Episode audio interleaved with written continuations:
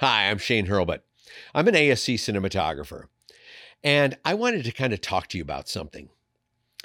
Getting started in this industry is almost impossible. And my wife Lydia and I, 14 years ago, created a resource called Filmmakers Academy to make it possible. We saw a lot of gatekeeping in this industry and not a lot of sharing knowledge.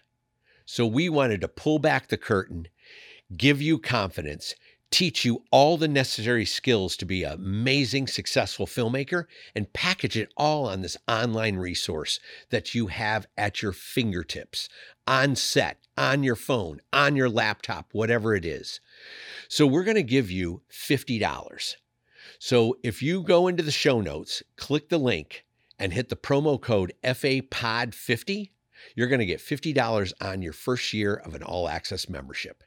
And I cannot wait for you to join our immense and immersive community at Filmmakers Academy, where we network, we share knowledge, we just bond as this huge filmmaking uh, resource to ignite your creativity and push you beyond your boundaries.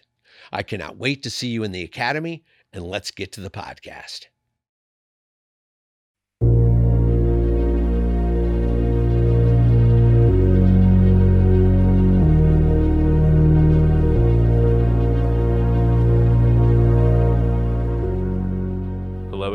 It's Brendan Sweeney here. This is another episode of Finding the Frame. We have the amazing cinematographer, Matthew Chuang, here. How's it going? Good, good, good. Thank you very much for having me. We really appreciate you guys bringing me in and having to talk about.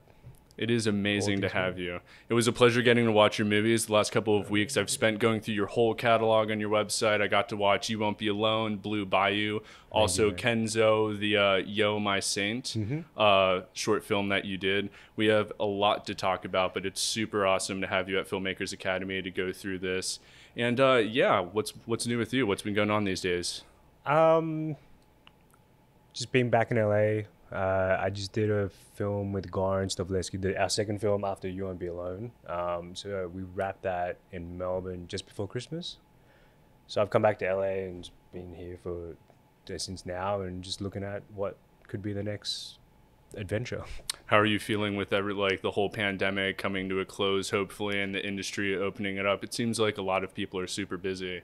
Yeah, no, it seems like you know, hopefully everything comes back, and you know, hopefully everyone's, you know, we've obviously had been through quite a lot, and you know, maybe we come back with a certain like, I don't know, extra, I don't know, some kind of Yeah. Well, I feel like times like energy this. or something like that. Yeah, I feel like times like this, especially when everyone gets shaken up, you know, we mm-hmm. were so used to a certain reality that we were living in, and I mm-hmm. feel like this is where art art really births, and a lot of these, mm-hmm. you know, artists that were going through this time, I'm really excited to see what films come out on the other end. I feel mm. like there's going to be a new voice to cinema, and I'm super stoked about that.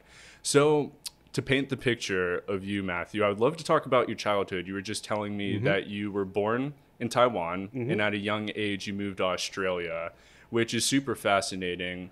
And uh, just Australia itself, that's such a great film industry. A lot of mm-hmm. great filmmakers come out of there movies. What was it like for you as a young artist? Did you know you wanted to be a filmmaker at a young age? No, Yeah. um, obviously I loved films. Um, grew up watching, you know, uh, Star Wars, uh, Indiana Jones, Jackie Chan films, you know, Jurassic Park. I remember like really loving that, and then spending time at the video store, and then starting to go all the different sections and starting to look at Wong Kar Wai and like a lot of like foreign cinema and uh. You know, I was like, oh, what are these kind of films? And then learning about cinema, the craft of it, um, and obviously learning a lot about what happens outside of the world. And you know, my parents, you know, they worked in a restaurant, so I didn't even know you could do filmmaking as a profession. Um, and I didn't quite get the marks to get into university at the time for anything like design or architecture or anything like that because I was too busy watching movies. And then at one point, my dad was like, "Hey, what? You want to go to like a small film school?" And it wasn't like anything prestigious, like a private college kind of thing, a technical college. And I was just like, "Oh, I didn't know I could do that." Um, and I guess yeah, it started to go from there, and then. Uh, and at what age was that when you decided, okay, I want to be? I was like 17, Mhm. out of high school. And do a lot of people? Is that something? Is there, you know, in the United States, a lot of the big universities they have film schools or at least some type Mm-hmm. of film theory program. Is that typical in Australia? There's like two places. There was AFTRS, which was very, very prestigious at the time. Um, some of our greatest filmmakers have gone through that, and uh, there was another place in Melbourne, uh, VCA, Mhm. where a lot of our contemporary Australian filmmakers went through. Mhm. Um,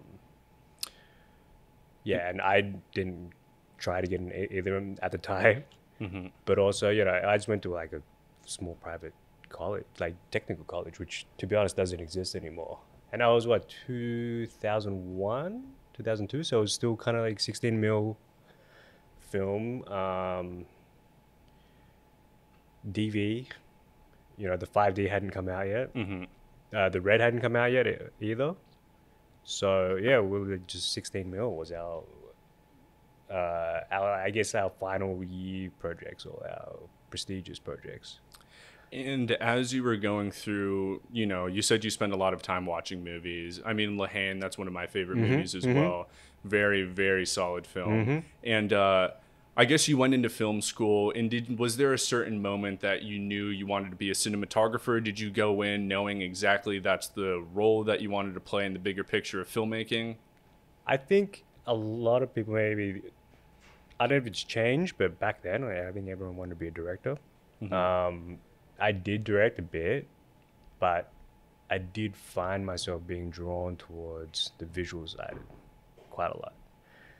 Um, yeah, I was just really excited with like moving the camera and lighting and you know trying to figure that out and you know trying to be maybe a bit cool back then but that's something that uh, I feel like I had a good feel for. Mm-hmm. Uh, I guess my gut instincts seem to be on the visual side of things. Uh, looking back, maybe I should have looked into more working with actors more uh, as a director. But um, yeah, that was kind of like something that I was looking at, and then you know I did direct a little bit. I was directing and shooting, you know, because when you're starting out, no one's giving you work yet, so you're still trying to find yourself, and you're still just- just trying to like build work up. You know, go out and shoot short films and music videos, and you know whatever you can kind of do. And at the time, I was uh, directing and shooting because a lot of people at the film school I had gone to, a lot of them kind of moved overseas. Uh, there were a lot of them from around the world. A close friend of mine, Jacob, is from Sweden, and him and I we really clicked. And you know we still work now. Like, uh, you know, I did quite a lot of commercials with him in uh, in and around Europe and Sweden and Denmark and um, New Zealand.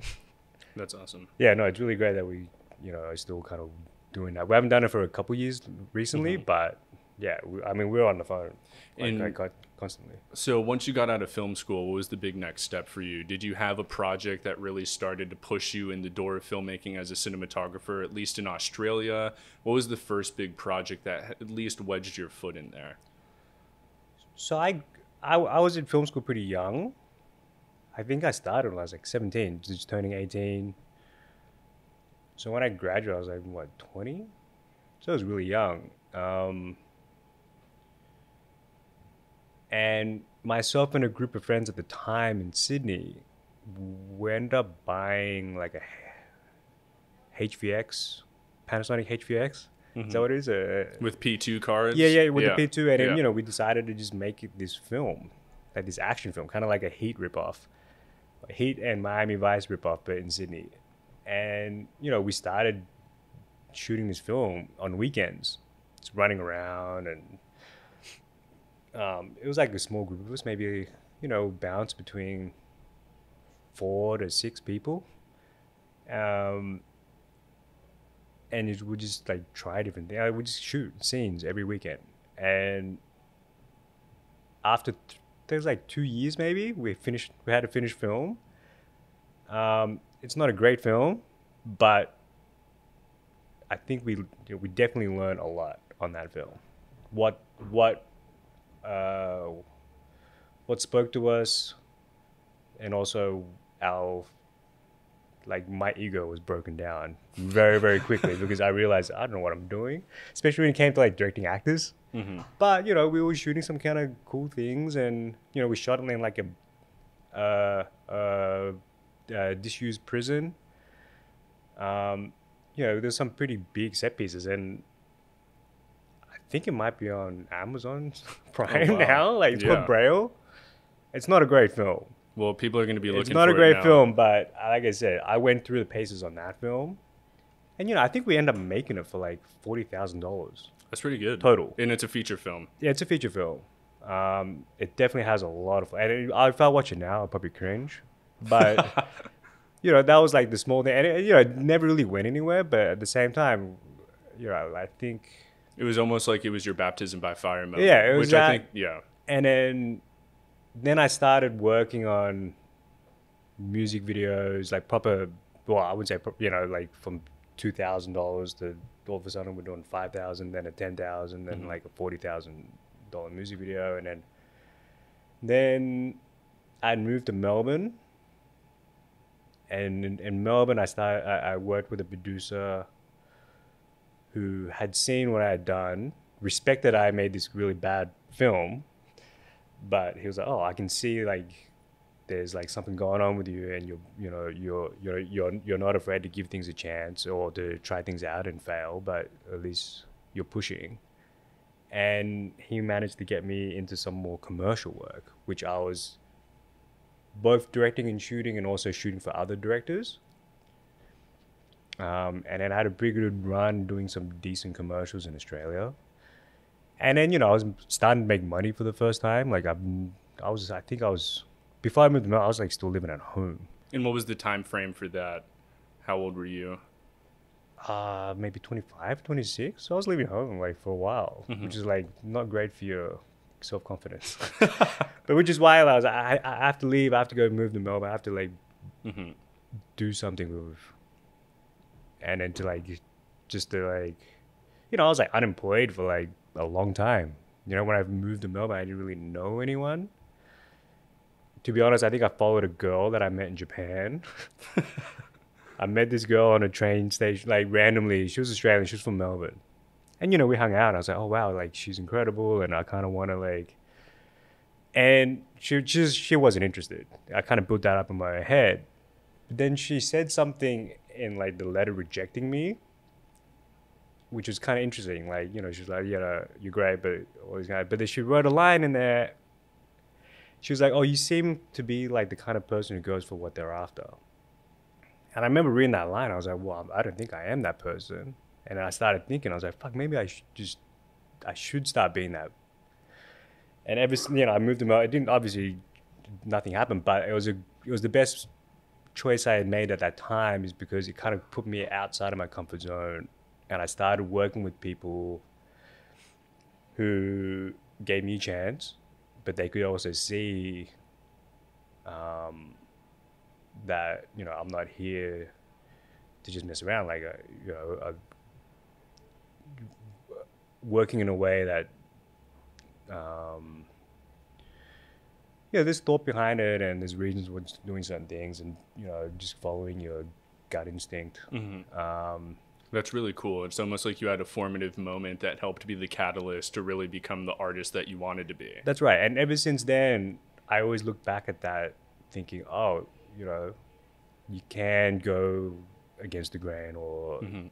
confront some certain things. It's like you have choices.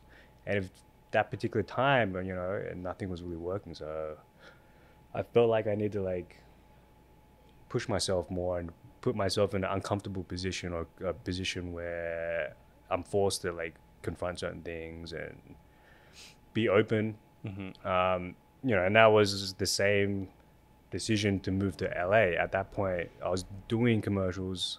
I was making money for the first time, but the work itself wasn't quite personal, and it wasn't quite. And yeah, at the time, like Melbourne and Australia, it's a great film industry. It's very supportive, but it's also a small community. Mm-hmm. And to progress in the ranks of that, like, you know, like I said, I'd done some commercial work, but I couldn't get any narrative. I couldn't get any TV. Mm-hmm. Um, you know, there was like a closed door that I felt. And, you know, the conversation, oh, well, he hasn't really done it, so we can't give him that. Mm-hmm. And then I'm like, okay, if that's a mentality, then maybe I will, instead of fighting that, just find my own way in a different kind of place. And coming to the US. Was there anything that brought you out to Los Angeles, or was this more of a leap of faith? it was a bit of a leap of faith. I had done some work which had the attention of an agent here, and he was like, "Yeah, yeah, I can't do anything with you in Australia. You're you're too far away. You should, you know, if you're serious about coming here, you, you have to come here."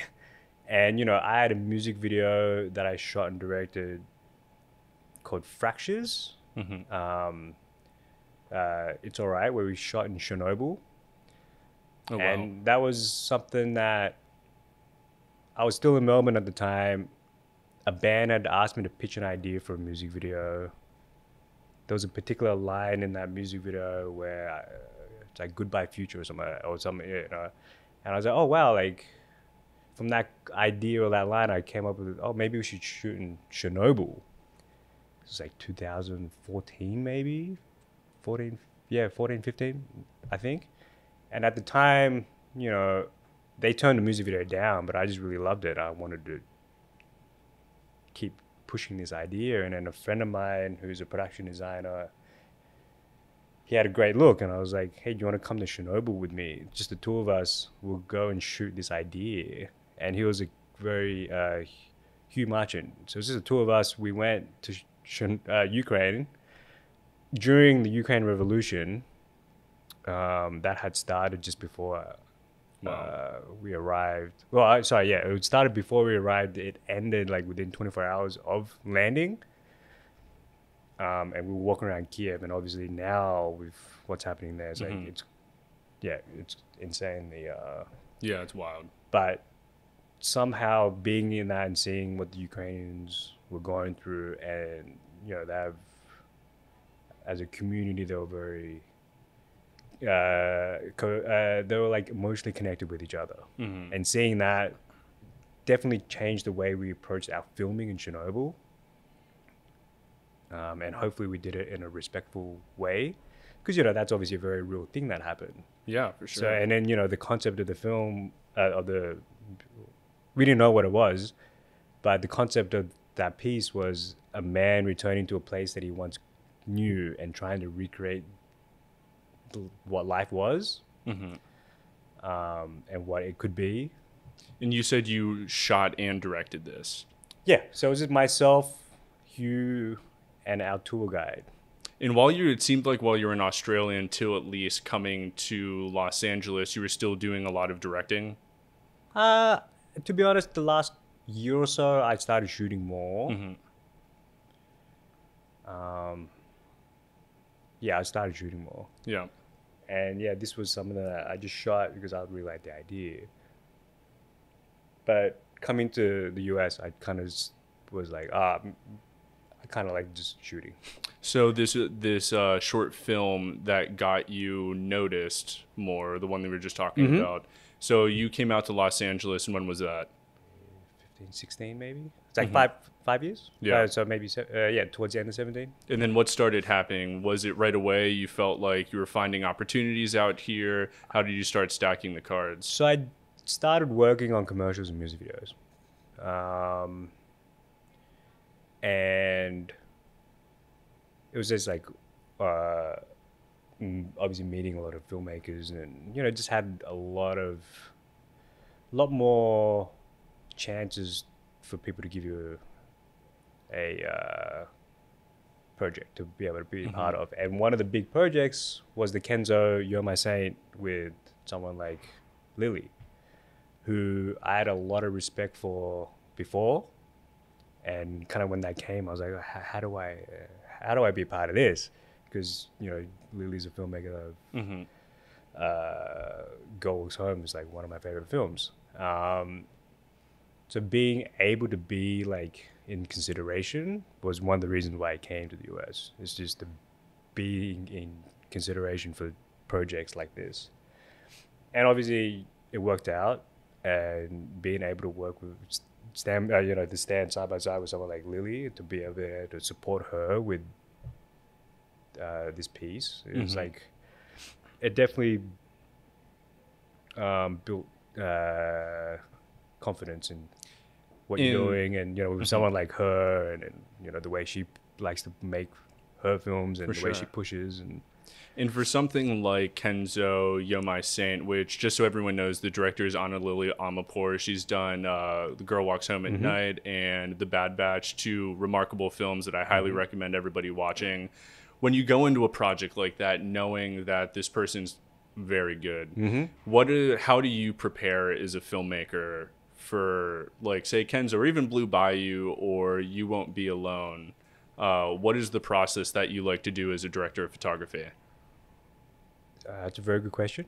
Um, it I think it depends on the project and depends on the filmmaker.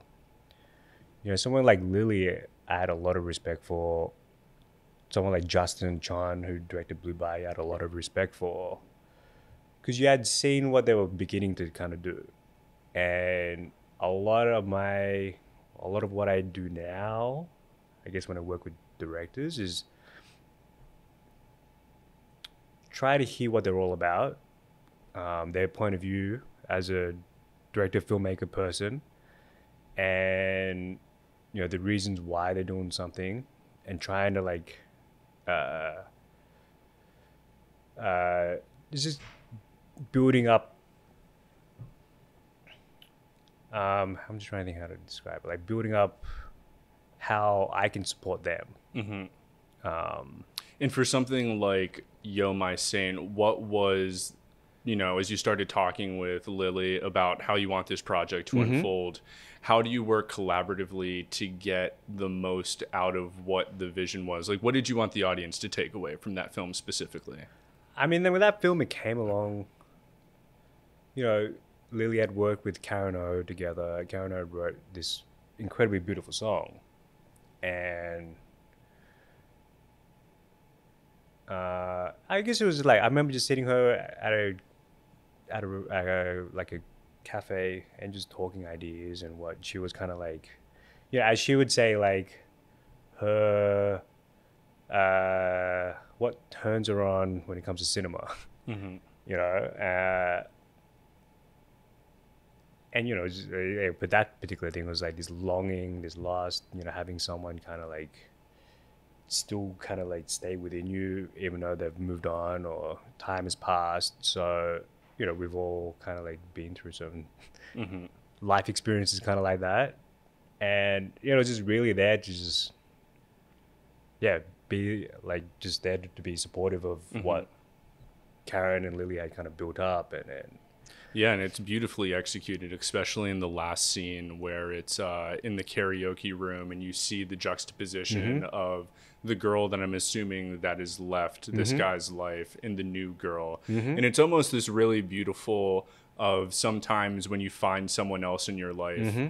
you see a reflection of that past person yeah. in them. Yeah even as much as you want that past person to exist, there's that person will never be them. Yeah. And that's what that's I thought was right, really, yeah. really beautiful of that piece. Like it was so simple, but you understood it. And obviously the Karen O song and the lyrics played into it very well. But the simplicity of the visuals and not having to cut around a lot too. Mm-hmm. I thought you mm-hmm. did a mm-hmm. really good job of just figuring out compositions that told the story. Mm-hmm. That makes sense. Here's the thing, like we're working with Lily you know, at the particular time, I hadn't done a lot of stuff that was like deeply personal to, for the hmm. filmmakers, and that was one where it was like Kenzo kind of just allowed Karen O and Lily to kind of do their own thing, and they embraced that. But I remember like filming and then looking over at Lily, and she's standing there by the monitor, like very emotional, or she's really into it, and I was like, oh, like. I love what she does as a filmmaker because it's so personal to her, and she is invested emotionally into this. So it's she's gone by her feelings. It's not overthought. It's not too calculated. It's just like her instincts and how she feels. And to be honest, they're the kind of filmmakers that I've, you know, I've seen that, and it, I, I guess the seed started to grow, and then that evolved with Blue Bayou with Justin, and that it evolved even further with You Won't Be Alone with Goran um, you know, and then yeah, Lily was like one of the first filmmakers that you can feel what you're what you're shooting, mm-hmm. and I think she was calling it like a cinematic orgasm. you know, like that seems like something you know, like she's something sure. like you know, she's like kind of punking. You know, she's like, oh yeah, I just want to get turned on. But what she was saying is like, oh, I get, I get that because we're all feeling it and that's something that, like I said, going into projects and pushing even further now, especially with Blue Bayou, especially You Won't Be Alone, everything is really driven by how things feel. Mm-hmm. And that's from spending a lot of time with the director, the producers, the crew, and um, yeah, really just making the choices. I kind of like push for that, or trying to find that, and then when we all feel it, then it feels amazing. And that's kind of like reason why we do what we do is to always sure. search for that feeling. And you know, it doesn't come on every project, and mm-hmm. certain projects that aren't designed in that kind of way, like a commercial. You know, like obviously you can feel that, and I have throughout the career of that. But when it comes to films, like it's especially if it's a very director writer driven mm-hmm. piece, like it really you know, there's a responsibility as well to whatever that you're working on, and it could involve a real community. Um, and I mean, you won't be alone. It can't, you know, that's like uh, its own crazy reality that was created. Mm-hmm. But it's all driven by feeling. And, you know, I'm not someone who tries to overthink mm-hmm. or to be too calculated, but I'm open to try things and I'm open to like explore and do you ever do anything like I know Terrence Malick and Lubezki when they shoot projects they'll mm-hmm. create like a rules of engagement right yep do you do anything like that when you're I know it might be per project but in terms of figuring out compositions per character is yep. that something that you like to try um, to devise so with starting with Blue Bayou Justin likes things to be very free and it's uh, you know he's always like hey we're, we're making a film about people making a film about people. So on that particular film myself and Ante who's out the other dp we would light the spaces and we tried to keep keep the mechanics of filmmaking outside of what the actors were doing so it's a very kind of free flowing, you know, even though it was quite premeditated and designed, uh, we always had that mentality like, you know, if we lie, we're lying from real sources. You know, it's based on reality, but like slightly heightened. You know, we shot on 16 mil. So we always approach things with, you know, lighting from natural sources, windows, practicals, mm-hmm. stuff that's hidden. And on You Won't Be Alone, which is about a witch in 1800s Macedonia who has lived in a cave for 16 years, so she doesn't have any idea of how to behave around other people because she's been isolated. And then as a witch, she learns to shapeshift. It's like a mm-hmm. crazy idea yeah. for a film. but in our early conversations with Gora and the director and writer, um, you know, we discussed like the ideas of this film was so crazy that for an audience to buy into it, it feels like we need to ground it to make it feel very, very real. And by doing that is to really support what the actors are doing because um, yeah, this mm-hmm. woman, this young girl is shapeshifting in a different. I've I've never seen beha- like mm-hmm. uh, human behavior or body language kind of in that kind of way. So we agreed to support and to allow the actors to be able to do their thing. And back to you, what you were saying is, you know, like it wasn't initially planned to be as for the whole film, but we're like, all right, we'll, once again, I live for the space. Uh, Bethany Ryan, the production designer, did an amazing job having uh, the world feel believable and very, very detailed. And so the actors were allowed, like, uh, sorry, not, uh, so we gave, Goran gave the actors the freedom to, if they feel to go, like, if they feel their instincts to go a certain way, to just keep going with that. And then Goran sometimes would direct them and uh, direct me, but the actors were essentially allowed to do whatever they wanted mm-hmm. within the you know within what they discussed and then if they felt like going a certain direction then we would move in that certain direction Right. It felt very much like the Dardenne brothers. I don't know if you watched their movies. so that's yeah. yeah you're right and then you know Malick you hear stories where they're like the actors can kind of go outside and then you know he might mm-hmm. see something and then spontaneously move in that direction and we wanted to have this that same um, uh, approach. To be honest we yeah we started pushing more towards it because it started work like we as Goran, you know he knew what he needed for the scenes but he also wanted the actors to discover moments and for the camera to discover that and to not feel too you know we tried a few things where we had choreographed the blocking and the camera you know it was like we tried it and we both looked at it we're like oh i don't know like it kind of like it's starting to feel a bit kind of like too mm. designed.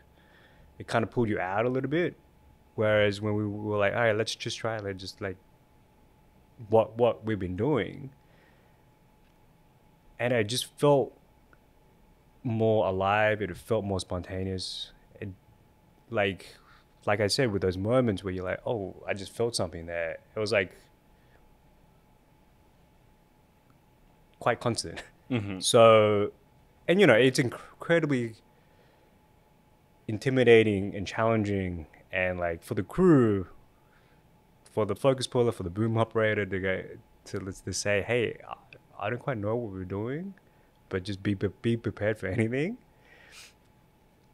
It's like it's daunting but we started to see collectively the reasons why we're doing it. And we're Sure. finding these moments that felt very very real and alive.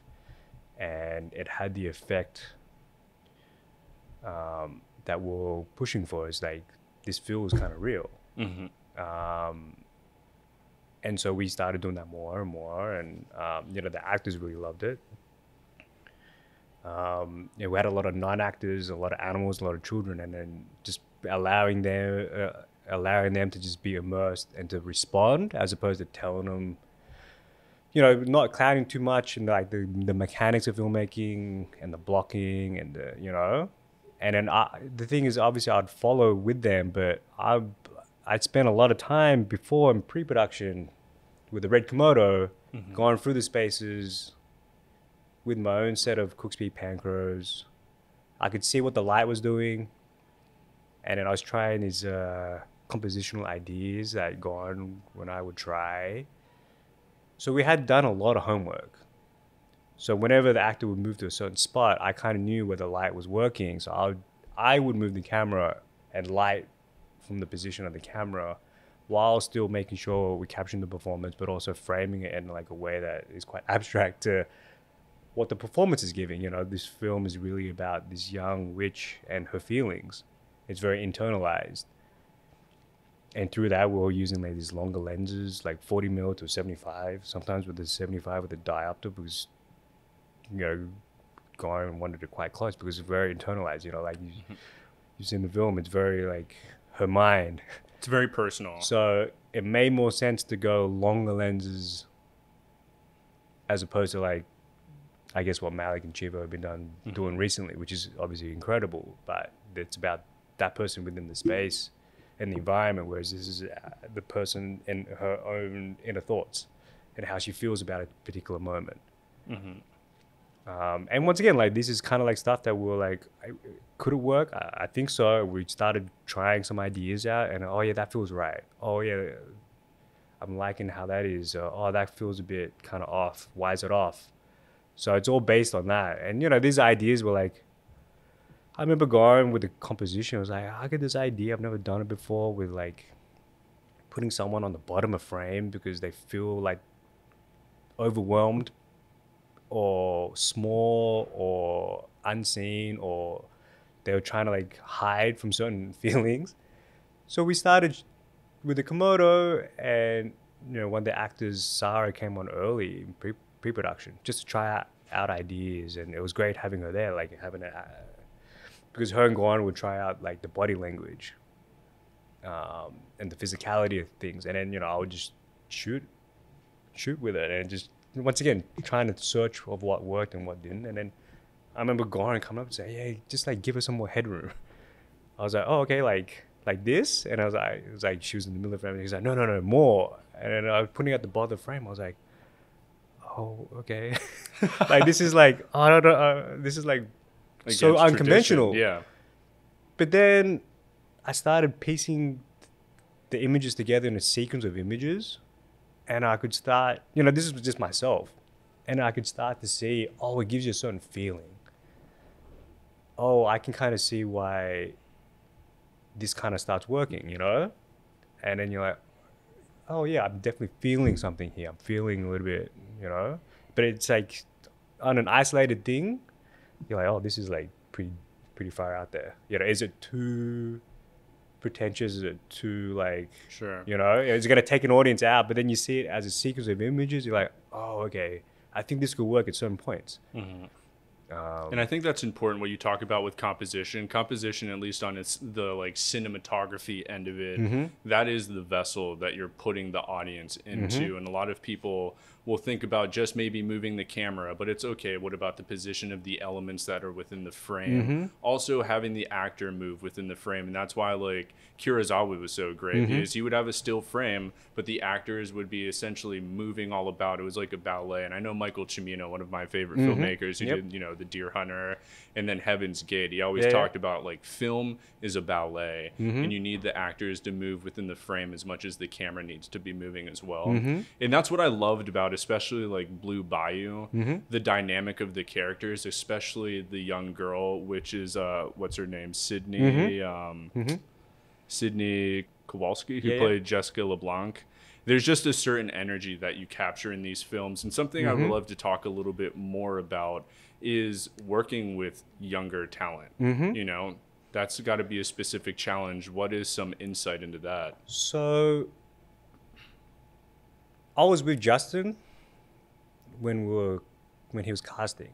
So he would be casting and I, was like, hey Matt, come in and bring in camera, you know, especially with like these younger actors, just to see how they felt with the camera with them and the presence of, you know, someone filming them and you know, what's great about very young actors is because they're um, so pure and they're uh, uninhibited and you have to like support that. You have to create the environment to support that. So justin and i had spent a lot of time with sydney and her parents did an incredible job as well.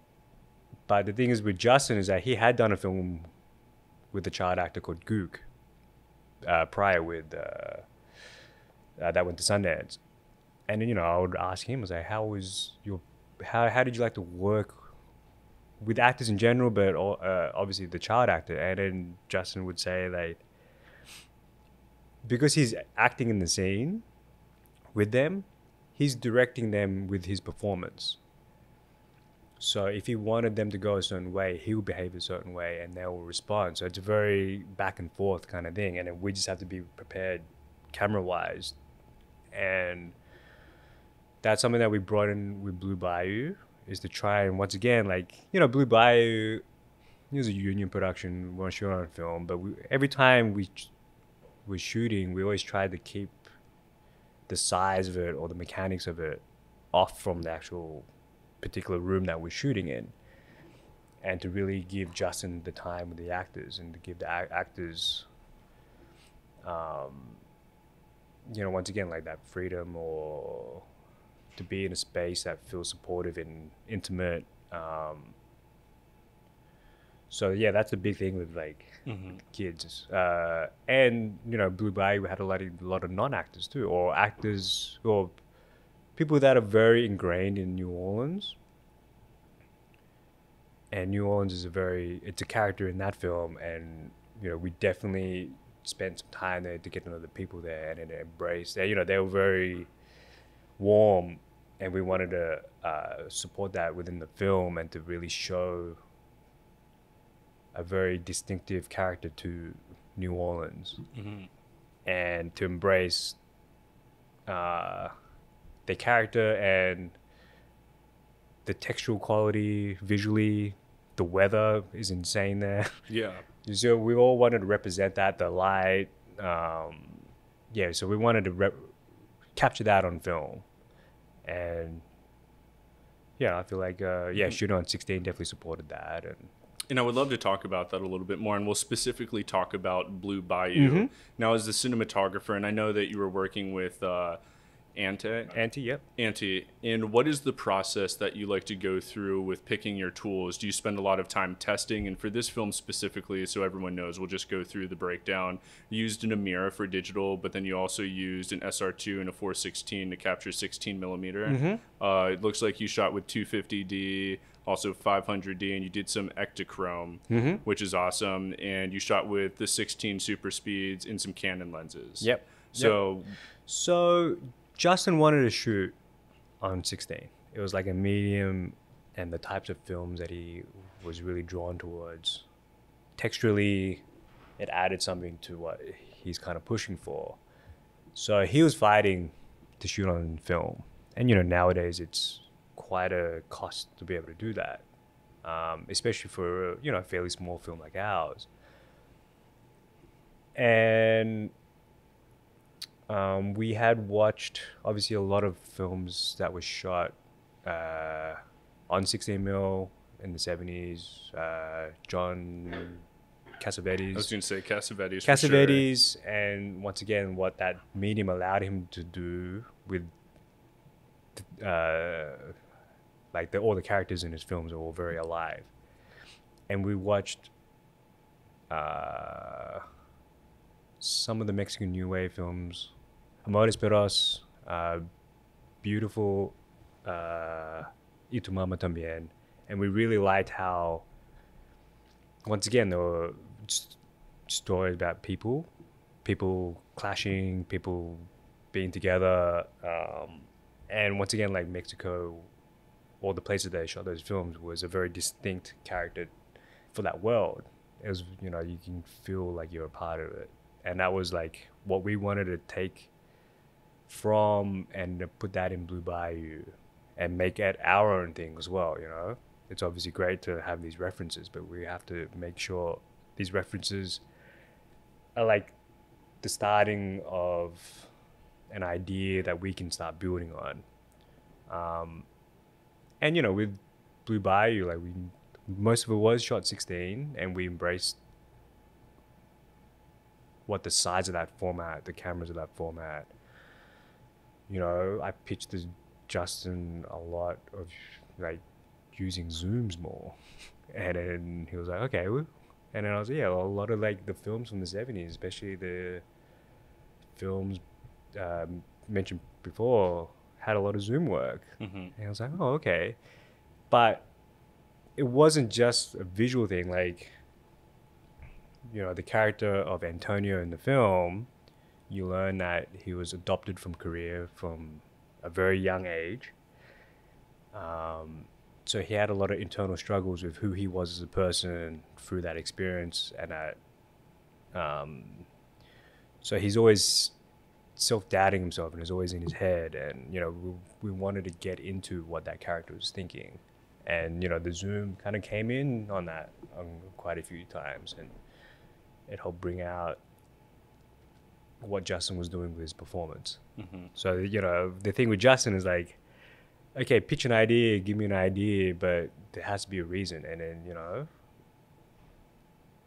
if he thinks about it he's like nah that'd be too contrived or it's a bit too forced. but then he'll think about another idea. He's like, oh yeah, no, I, okay, maybe I could do that in this scene as well. You know, like he's always thinking about it, and there's a reason behind it. Sometimes it doesn't always have to be like spelled out. Mm-hmm. Uh, but yeah, there's a reason by behind certain things. And one of the things that I love the most about there was two things I really liked, and I want to know if one was intentional or not. But Mhm. one was the use of the super speeds and specifically the three blade aperture, which made the bokeh look so nice. Uh, that was pretty remarkable. And then another one is I saw with some of the portions of the film where you shot film that there was like in the gate there was buildup of dirt and stuff. was that intentional, added in post, or was that actually That that was not intentional, but embraced. Mhm. So,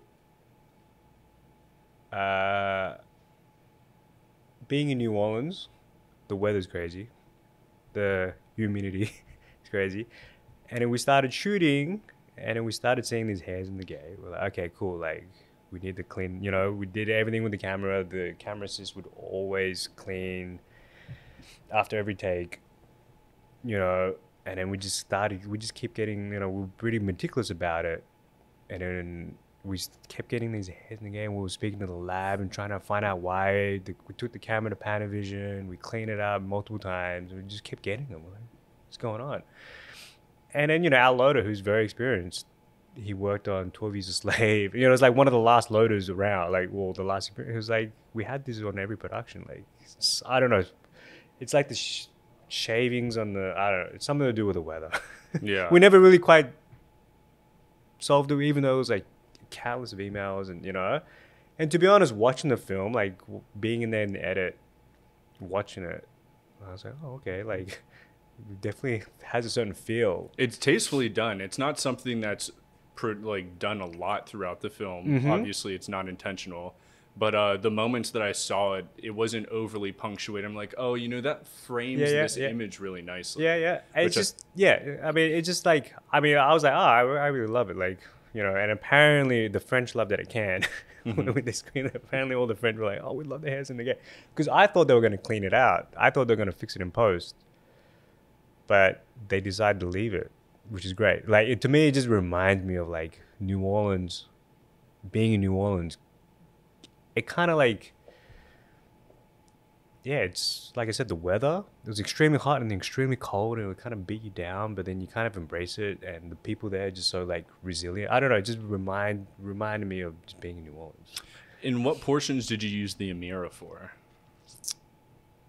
The uh, the night motorbike heist Mm-hmm. that was a predominantly on the Amira, and some night stuff, but and some like I wouldn't say it's second unit, but sometimes because our schedule was so tight, it was like 30 days, 30 and a half days and 58 locations. Sometimes we were shooting two units simultaneously, especially for the motorbike stuff. Like, Ante would be with Justin on the process trailer with the, with Sydney. They'll do that, and then Justin will come with me and with a stunt unit, and we would shoot Justin riding a motorbike. So sometimes we had to like do that just to make our schedule work. Sometimes Ante and Justin will be shooting one scene, then I'll jump ahead to the next location, start setting that up, and then Justin will come over and we'll start shooting, and then Ante will jump on the next location. Sometimes we'll do that just because our schedule is so tight. Most of the time we're together, and most of the time um, it was a single camera shoot. Um, but yeah, the Amira we had that for pre- predominantly one night scene because we were shooting on the street at night with motorbikes and stunt cars and stunts, and we didn't have the resources to be able to light the whole street. So we shot that on the Amira predominantly. And something I would love to talk about, which you just went into there a little bit, is this was two DPs on one project, which isn't traditional. Mm-hmm. Yep, yeah, yeah, know? yeah, yeah. And I would love to like, how was that process? So, Ante and Justin, they did two films, two great films, both went to Sundance, Gook and Miss Purple. They're both quite small films. Um, and, you know, I had done one film that was like super small, and then Ante was on Blue Bayou, then he, you know, kept getting delayed. and so I came into the mix, and then Justin and I were building it at one point, and through that process, they cast Alicia Vikander in the film, and it just became a lot bigger than when I first came on. And you know, the thing with Justin is like we had spent quite a bit of time together, and him and Ante had made two films together. And for those you you don't know, is like Justin's the writer, director, and the lead actor. And I think he was getting a bit. I was like, oh man, I have a lot on my plate, and this is like the biggest film that all three of us had done at that particular point. It jumped up considerably more, and you know, I think he was like, oh, can I have the both of you? Because with Ante, he's had, you know, they've worked on their style together, but then I came in and I kind of added something new to the mix, and you know, Justin was like, because I'm acting in it, I need the support of the both of you to be able to get through this. And you know, we all believed in Justin, filmmaker, and what the film was saying. And you know, I, Ante and I had a conversation. It's like, hey, like I don't know if this has really been done before. You know, like a lot of our favorite films, like, like the Wong Kar Wai films, he has multiple DPs. A lot of people don't know that in the movie, like, I think I had three DPs. It wasn't just. Uh, but it was like different yeah. because he, you know, it was a little bit different because he shoots for so long. Sure. But for this, you know, like, you know, Justin's always down to try things a bit differently. And, you know, I thought about it, you know, and you're like, I, I kind of have to put my ego aside. Mm-hmm. And, you know, Ante and I, we met and we are like, hey, if we're going to do this, we should really do this. Like, we should really team up. And, like, we stayed in the same Airbnb together and, you know, we made our choices together. And, you know, like, we were always on the same creative like taste of what we liked, you know. And obviously, I had seen the films that him and Justin had done, but like I said, like I was, uh, you know, the time I spent with Justin, I was pushing him, you know, I was presenting ideas, I was like, oh wow, I've never really, you know. So it was like we were building on whatever we're doing, and then Ante and I both decided to do it, and we're like, hey, we have to do this. Like, we will let's do it together. But also, there's two of us now this film can't we can't it needs to be better than if one of us had shot it you know we made that pact like all three of us were like well there's two of us there's no excuse not for this to be a great film but it has to be better than if just one of us had shot this film mm-hmm. um, and you know like i said we started to realize oh this is like there's, there's benefits in this if we're on the right page is to be able to like i said shoot two units at the same time and to be able to, you know. And it took a little bit getting used to, but because our schedule was so tight, like it was definitely beneficial. And, you know, like, yeah, Justin had so much on his plate that he could go, you know, we, he had the support right on, yeah. Yeah, that's it. And it seems like a very interesting challenge, right? Like you said, you had to set your ego aside. And ultimately, I mean, I told you this before mm-hmm. we started rolling. It's arguably one of the best looking films oh, of 2021. You. Thank you. In terms of comp, one of my favorite shots was, I think it's after the heist, mm-hmm. um, and he's on the bike, mm-hmm. and he like the camera's locked mm-hmm. on him, and we're mm-hmm. riding down the road, and Mm-hmm. then he peels off. Yeah, I so that was- loved that sense of movement. That was something that, you know, like I said, we are trying to get into his, the main character's, like his psyche and what he's thinking at particular, and what it, like, this internal struggles that he has. And like I said, I was like pitching to Justin, like, hey, what about these zooms? And we're like, well, what if we do the zoom on a while he's riding his motorbike? Because the motorbike, the timer is alone, and he needs to make a choice here. And I was like, well, what if we try this idea? And he was like, all right, you know, he thought about the reasons why, and then you know, when we started shooting it, like it was a stunt unit team, and it was just myself on the camera. We didn't have a focus pull because our focus pull was on the other unit. So it was like pretty tight, and it goes, it goes to like 140 or something like that. I was one of the yeah the Mhm. Canon zoom, which is like 200. And it's one of the super speed zooms. No, it's a Canon zoom, Okay.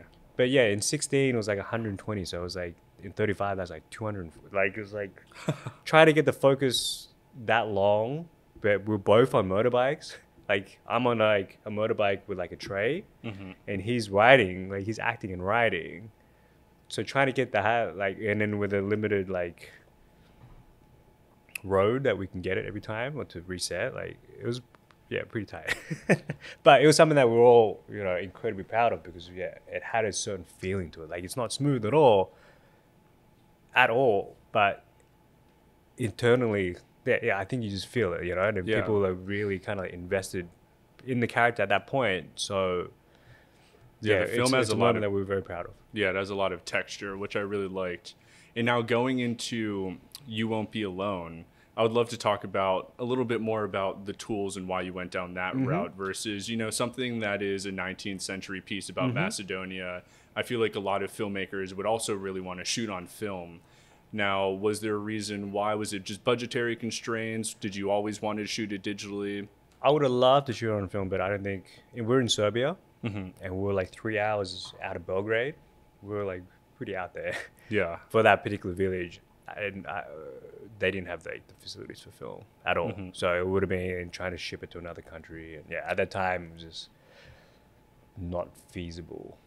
That said, though, I think because shooting on the Alexa Mini, you know, like I said, we had decided to be very free and allow the actors to be able to go with their instincts. So that means we uh, creatively had to design our film gear, uh, uh, our our gear equipment to be able to be uh, mobile and adjust and be efficient.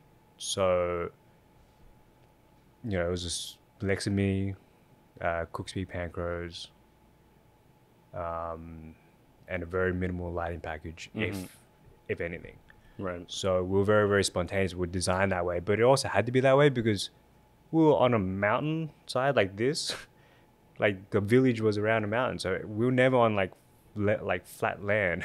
Even inside the rooms, everything every room was on like a different level. So it's just like physically getting around was pretty tough. So we would try to keep things, you know, we brought what we needed. Um, once again, just to be able to move quickly. And then you know there were times where like, like even going to the bathroom was a hassle. like the, the actual bathrooms that were provided, we ended up just going in the bush because it was quicker, just to go around find a bush and then. So Goran one morning he went to pee and then he came back and was like, Matt, like the field is really like there's a beautiful fog in that field. Let's go film. And we're like, cool, great. And then as soon as the crew heard that, like all of us just picked up what we needed and we went out and the actor came and we started shooting in this beautiful fog. And just to be spontaneous like that, to be able to be, you know, and Goran obviously knows what he wants at certain points. So, you know, we're pushing towards that kind of line. And, you know, that's where like the outcome of what, what we wanted was designed, you know, like it was all preconceived and designed to be mm-hmm. able to support that style of filmmaking. And why did you go with the one four four to one aspect ratio for that film? So that was something. Goran short films he had shot in like one th- one three three, and he did a short film called "Would You Look at Her," which won Sundance one year, and that was a Macedonian film, and he shot that one three three. So I had an idea of what he liked, mm-hmm. and that was like a more of a Dardenne Brothers like free flowing camera, but long lens, but not as much like it wasn't following the actors like we were kind of doing. But he liked that particular style because it felt right to him and it felt kind of real. And it also allowed the actors to move within the space. And we evolved that on You Won't Be Alone. But he, you know, in our first meeting, he was like, you know, I normally shoot one three three. I don't know if they're gonna allow me to do that on my first film. So I'm presenting like one four four. I was like, okay, so it's a little bit wider. It's more traditionally, or 143 is like IMAX. So, you know, and once again, like I kind of knew because he wanted to be isolated with the characters. And to be in there with the person and, you know, then we started exploring ideas within that 144 ratio to try and place them on the bottom of frame or the edge of frame and seeing how that kind of felt. Um, and you know, we just did our recent film again. Uh, we did we did a second film together, and that was on one three three. So we kind of go on back to that a little. And what is his philosophy? Does he just like the hei- height of the frame for working with talent or like the characters? Yeah, work with talent, work with faces, being in there with our characters. You know, he likes to be quite close. Um, yeah, he likes to be like right in there with our characters. Uh, I think it's just the format that he kind of like really Mm-hmm. embraces, and a lot of his films that he loves are from uh, the shot like one three three. Um, And when you're building these projects out, whether it's Blue Bayou, the Kenzo piece, Mm-hmm. do you solely just look to films? Like, what inspires you as a, as a cinematographer? Do you like looking at photography, specific art? definitely photography. Um, I try not to reference too many other films. Obviously, you're going to be referenced, Mm-hmm. and obviously, you know, like a lot of people who they see you won't be alone. They're like, oh, it's super referenced by Malick. Yeah, I didn't even want to. Look, I, I understand, and to be honest, it didn't really help that Goran had two pieces of music, but you know, it was always written, and you know, like we're like, oh, we kind of like the idea of that, but as Goran mentioned, is like, no, I, of course I'm referenced. Uh, influenced by Malick, but I'm also is equally referenced by Jane Campion or It also Andre felt Arnold or like very Béla Tarr as well at certain Béla Tarr, Tarkovsky. Mhm.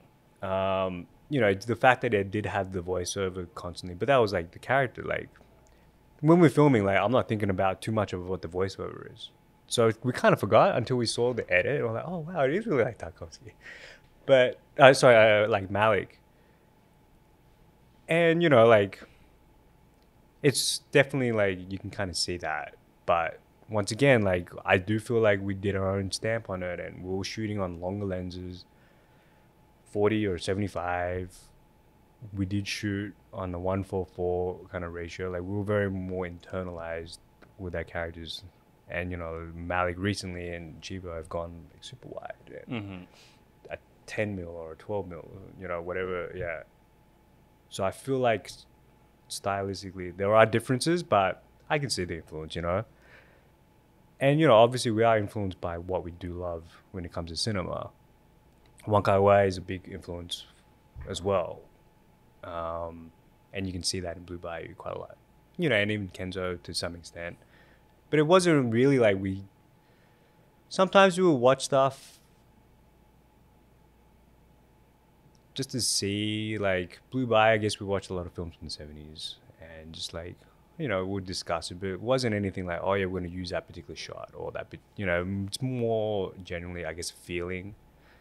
You know, you won't be alone. You know, Goran mentioned films by Lucrecia Martel. This film called of Wooden Clogs. Uh, Yeah, it's a great movie. Andre, yeah, like he was really interested in like the peasant work, you know. And then Mhm. I personally, I watched two films: uh, Wuthering Heights by Andrea Arnold, shot by Robbie Ryan, um, and that Polish film uh, Ida, Ida, Yeah, by uh, Paweł Pawlikowski. Yeah. yeah. um, that was nominated, I think, for Yeah. the Academy Award. So I watched W- Wuthering Heights more for Robbie Ryan because, and then Andrea Arnold because I know they always have a handheld camera and they're in a very similar environment to ours. It's period. So I just want to like see what they were doing. It's just hit the, her camera and the way Robbie does it is so subjective. I was like, okay, can you watch a whole film that's handheld in that kind of particular way? And you can't. And they still had the emotion. So I was like, okay, cool. They've done it and it's been successful without it being too uh, too stylistic or you know so i'm like okay i have the courage to be able to do uh, like a film predominantly handheld on long lenses you know normally when people do handheld they go for like slightly wider lenses because it smooths it out a little Mhm. bit and but knowing that you know starting to get an idea of what Goran liked i'm like okay can i go there and for it still be a film that involves you emotionally as opposed to like distracted by the shakiness or whatever. And then Ida was because I knew you know that was a very composed film, Yeah. black and white, like beautifully. Masterclass in composition. That and movie. then that's there were the composition in that was quite unconventional. So I was looking at that, thinking, oh wow, you know, like they've really gone quite, they've been quite daring in their composition. You know, it's a locked off camera. Can I do that in our film because ours is handheld or a bit more fluid? Would that still work? You know, so those are the questions I'm asking, and being inspired by what they did. is like having the courage to be able to go, oh, okay. You know, they've gone there to one extent. Now, can I do that? At least be like inspired by um, them not, uh, yeah, them being daring, and then if I could take on and make it work for this particular film, because you know I Goran like and Justin like you know they're up for unconventional things as long as there's a reason or a feeling behind it. You know, with You Be Alone, like when she comes out of the cave, like Goran's like, you know, she's never been outside. So I'm like, Goran's like, I kind of want the feeling where she feels like the sky is swallowing her. I was like, okay, how do we do that? And then like, I don't know, man. Like, what if you like turn the camera on its side? and then I'm like, oh, okay let's try that out. And then we did this thing where we came from the sky and came down and uh, with the camera tilted. You know, I, I can't even quite see what I'm doing because the monitor's on its side, but seeing it in the film, it was like, oh wow, like that actually kind of works. You know, you never know if, something's really going to work, but you have to give it a try. And you know, the fact that we went slow and what Goran did with the music, you know, I feel like yeah, I feel like that worked, and it wasn't you know, it's definitely a bold choice, but it wasn't. Um, yeah, yeah, it was in line with what he was looking for mm-hmm. uh, emotionally. Yeah, I mean, both films immaculately composed, really good sense of composition, and something that I loved, especially with "You Won't Be Alone," was how we were talking about a little bit earlier is the way the camera just followed people, mm-hmm. but it was always present. Mm-hmm. It always felt very in the moment. And mm-hmm. sometimes you'll see movies that try to emulate maybe a certain, like a similar uh, ex- execution style. It just there's like a lack of intention. And I think mm-hmm. you said mm-hmm. that best. Is there always felt like there was an intention for at least the camera to be there in that moment. Mm-hmm. And I think that goes to the writing too of Goran and of just putting yeah. the piece together it's it, like you could say even with Malick, sometimes you're like, okay, why is this here? Like, why is this happening? Yeah. And I love Malick. Malick's one of my favorite filmmakers. Yeah, yeah, yeah. But with this film, they're always sent like I always felt that all right, the writing was providing mm-hmm. a reason for all of this to be mm-hmm. happening, and that's why anyone that like hasn't seen this movie yet. 100% go see it because it is worth it alone, especially on the big screen. It's still out in theaters right now? Uh, maybe in a couple of cities, but yeah, yeah, no longer in LA, and yeah. Mm-hmm. And what are some of uh, and we'll stick we'll stick to you won't be alone. Mm-hmm. What were some of the challenges and ultimately like lessons that you learned from that film that you're carrying on to your next projects? I think with you won't be alone in particular, we are shooting in a way with the actors that was quite freeing, and the actors, Noomi, Sarah, uh, uh, uh, uh, Anna Maria. Mm-hmm. You know, they're incredible actors, and for them to see what we're doing and being part of it, they could feel it as well. So they'll be like, "Oh wow, like I've never really been allowed to perform in this kind of particular way before." So for them to for them to see that, and obviously Noomi's incredible, and yeah, she you know, her performance was uh, tremendous. It was awesome.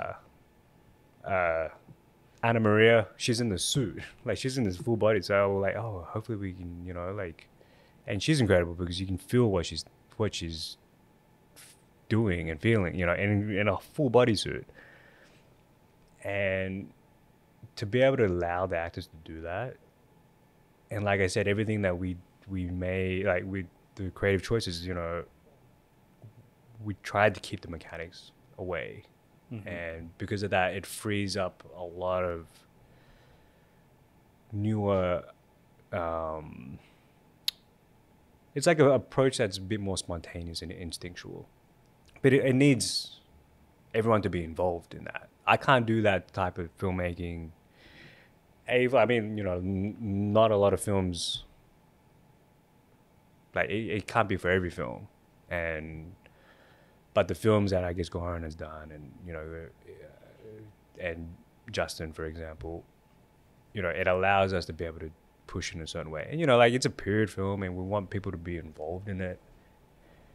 So that's something that we've kind of been drawn towards. Um, and once again, like to not be, you know, like sometimes shooting that film, I was like, I wish I was on a dolly. I wish I was in a street I can control the lighting, I can control the sun. You know, like I wish I could do that, but we embraced.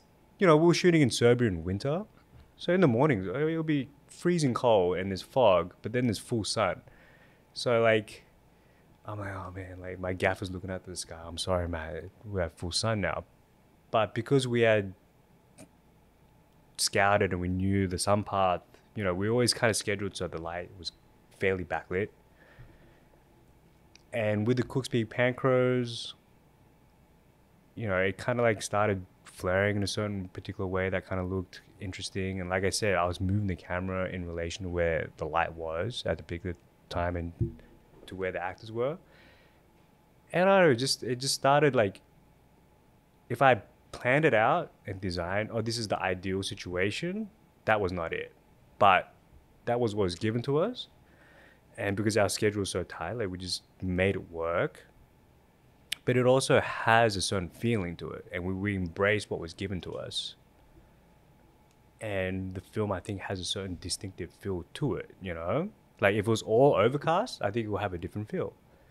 And that's kind of what I was thinking it would be because we're shooting winter. But no, it just gave us something that was kind of like unique to that time. You know, there was a scene where where she's as a man, you know, they're burning like um, corn or leaves or what, you know, they're burning stuff. It's a big bonfire, and then Maria comes, and it's like full sunlight, and because there's so much smoke, everything's kind of like, you know, it was really lit. Like the smoke was really, really bright but it had a certain feel to it. And when you expose it for the smoke, then the it had like a uh, out of this world kind of feeling.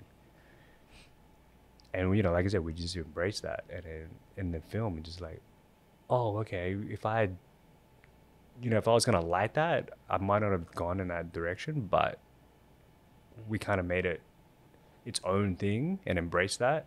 So I think it's like have like being able to be spontaneous and being able to go with your gut instinct, I think is the big thing coming out. You won't be alone, and that's something that you know maybe we could take that into like a bigger series or a bigger budget. You know, mm-hmm. still have that mentality, but to build on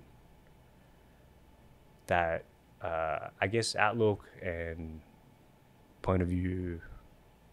To, yeah. That's awesome. The point of view, I guess. Yeah. Yeah. No, that's really good. That's very amazing insight. And um, something I love to ask all of our all of our guests, mm-hmm. you know, as a working professional, how mm-hmm. do you stay fresh and inspired with such a busy schedule? Do you have any like hobbies or anything that you like to do outside of filmmaking? It's a very good question. I think lately, you know, I've been very fortunate. It's like the films I've been doing have been uh, like one in Serbia, one in Melbourne, uh, New Orleans, uh, Europe. I've been able to be able to travel. So for me, being a part of that, being able to travel was part of why I love what I do. I get to meet and work very closely with crew from around the world. You know, some of them, they, uh, English is not always, uh, you know, they're not always versed great in English, but we still speak the same language when it comes to filmmaking, mm-hmm. that filmmaking language. You know, like if I say I need a negative here, or you know, they kind of know by the the body language, so mm-hmm. to say, oh yeah, you know, I, I know kind of what you know. So that for me is like, I love that aspect of it. And then when I'm not working, I'm kind of just pacing myself. You know, I try to take things easy because I know when I do go on a project, it's like intense. Um, yeah, emotionally, physically, like it's like a ride, and, and it's always going to be a challenge. Filmmaking is always going to be a challenge, and sometimes you're like, when you're not working on a film, so you're like, I can't wait to get back. I can't wait to, you know, feel like I'm pushed and challenged. But then when you're in it, you're like, oh, I have to wake up at 3 a.m. now. Like, I have to go trek on this mountainside, and it's freezing cold, and you know, it's like torturous. You're like, oh, you have to remind yourself why are you doing it? obviously, that's the when you're filming, when the camera is rolling, then you're in it, and then yeah, okay, cool, we got that scene. Now it's the next. You know, it's like quite daunting when you think about it like that. But it's like piece by piece, and you start building that. So you know, when I'm not filming, I'm kind of like just chilling out. Mm-hmm.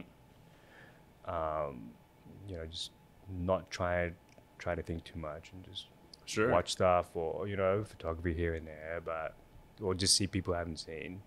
Because I know when the filmmaking comes, when that next filming adventure is like it's It's gonna, gonna be get busy. it's gonna be painful, Absolutely. and then you know I you know, you give so much of yourself to it that you're like oh okay I need to like balance everything out else out outside of that. No, that's amazing advice. And that's something this will be, you know, to wrap it up here. What is some advice that you would give a younger filmmaker that's starting out or someone that's about to go on their first feature? I think to really be open, open to, uh, not to have two things like preconceived, or to be open to try new things, or to be open to make mistakes. Maybe not on the first film, but in filmmaking in general, or to be open to try things that scare you.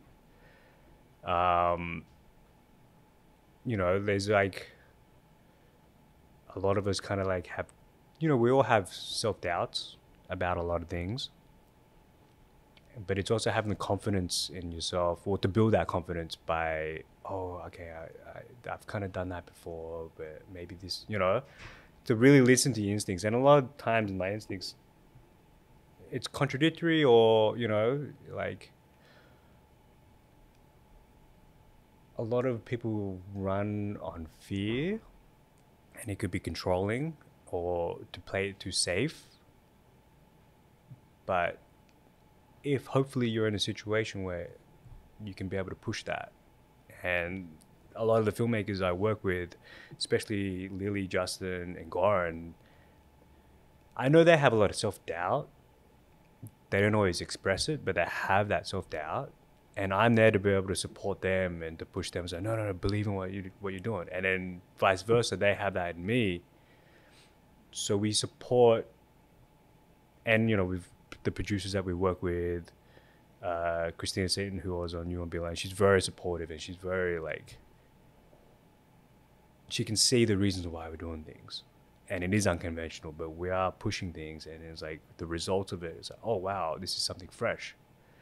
So to always keep pushing for the right reasons and to not be afraid and to not talk yourself out of anything and you know you do need the su- filmmaking is a very collaborative thing so you do need the support of a lot of people to be able to do that Mhm. up until up until like the uh producers the studios whoever's financing you know Mhm. like i'm surprised that we got to make I- i'm not surprised i'm very inf- fortunate to be part of it but a big part of that is Goran and Kristina to be able to say to focus, this is the kind of film that we want to make, and for them to Mhm. embrace the type of film and to allow the filmmakers to make it. Like it's a w- crazy m- film about witches in Macedonia. you know, like Right. I remember reading the script going, how is this film getting made? And hopefully we get to make it the way Goran and Kristina envisioned it, and you know they definitely stood by that, and I was like I said, I'm fortunate that I was be able there to su- su- support them, but also I wasn't there to talk them out of anything. Like whatever ideas that we were heading towards, I was in line with and supportive and tried to push that.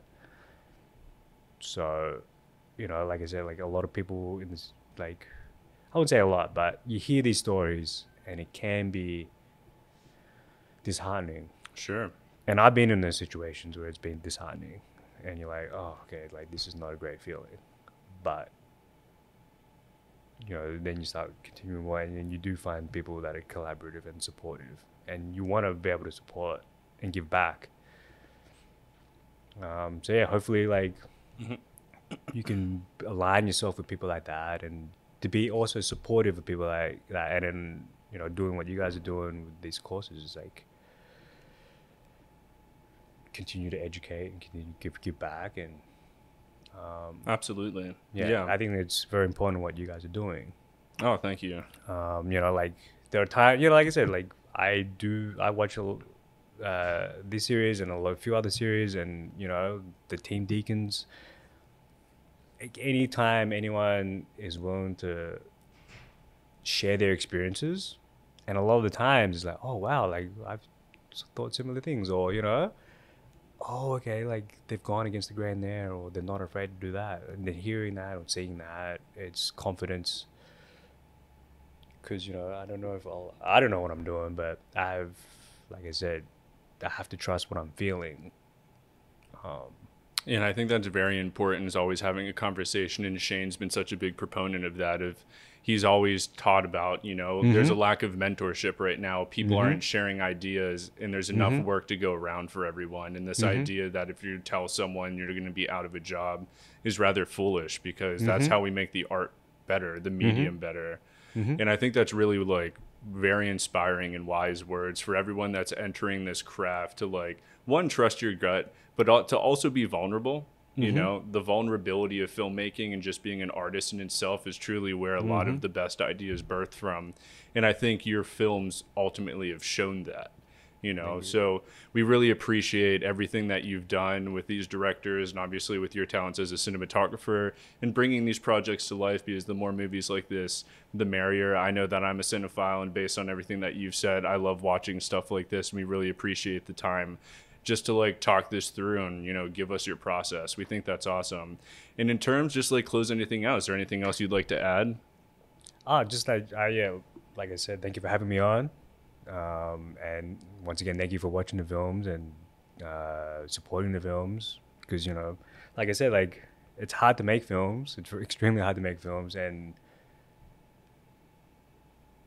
to make them with the way that I want to experience films and to stand by that and to be you know extremely proud of the work that I guess I've done, but also being in support of the filmmakers and the collaborators.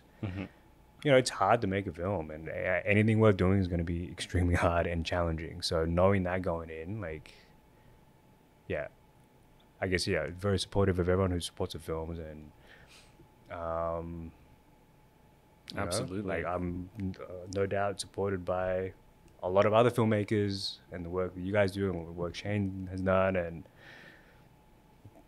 like keep growing this whole thing because you know like I definitely love what what I do and the, the community and we- all need to like support and to grow and Mhm. to challenge mm-hmm. because I think better work comes out of it. So absolutely and how can people keep up with you can they follow you on instagram Yeah, what's your handle Uh, Matt Scope, and there's a website there, and yeah, Yeah, everyone make sure my favorite project of yours, which I've already said it, is the Kenzo Yo My Saint. like I am telling you, if you have not seen that, the poignancy of that piece, highly recommend it. Obviously it Blue Bayou and you won't be alone, but spend some time on his website, check out his Instagram, it's dope, and there's a lot more to come. And I hope the next Goran film, if you want to come back to talk Yeah, about we- it, we we would love to have you.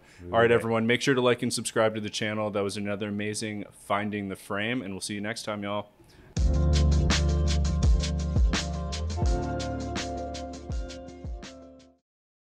Hi, I'm Shane Hurlbut, and I'm an ASC cinematographer. And my wife and I have created this incredible resource called the Filmmakers Academy. And we'd love for you to download and rate our app. If you're a filmmaker, do yourself a favor and download the Filmmakers Academy app today. It's available wherever you get your apps, most notably the App Store, Google Play, Amazon App Store, and the Roku Channel Store. The app includes everything on the platform for all access members, and from content to community and coaching opportunities, everything you need to master your craft. So download the app, and this is the most important part be sure to rate it. Rating us really helps us spread the word and enhance our rankings in this dedicated app store. So if you love what we're doing, this is a way to show it. Together, let's take your career as a filmmaker to the next level.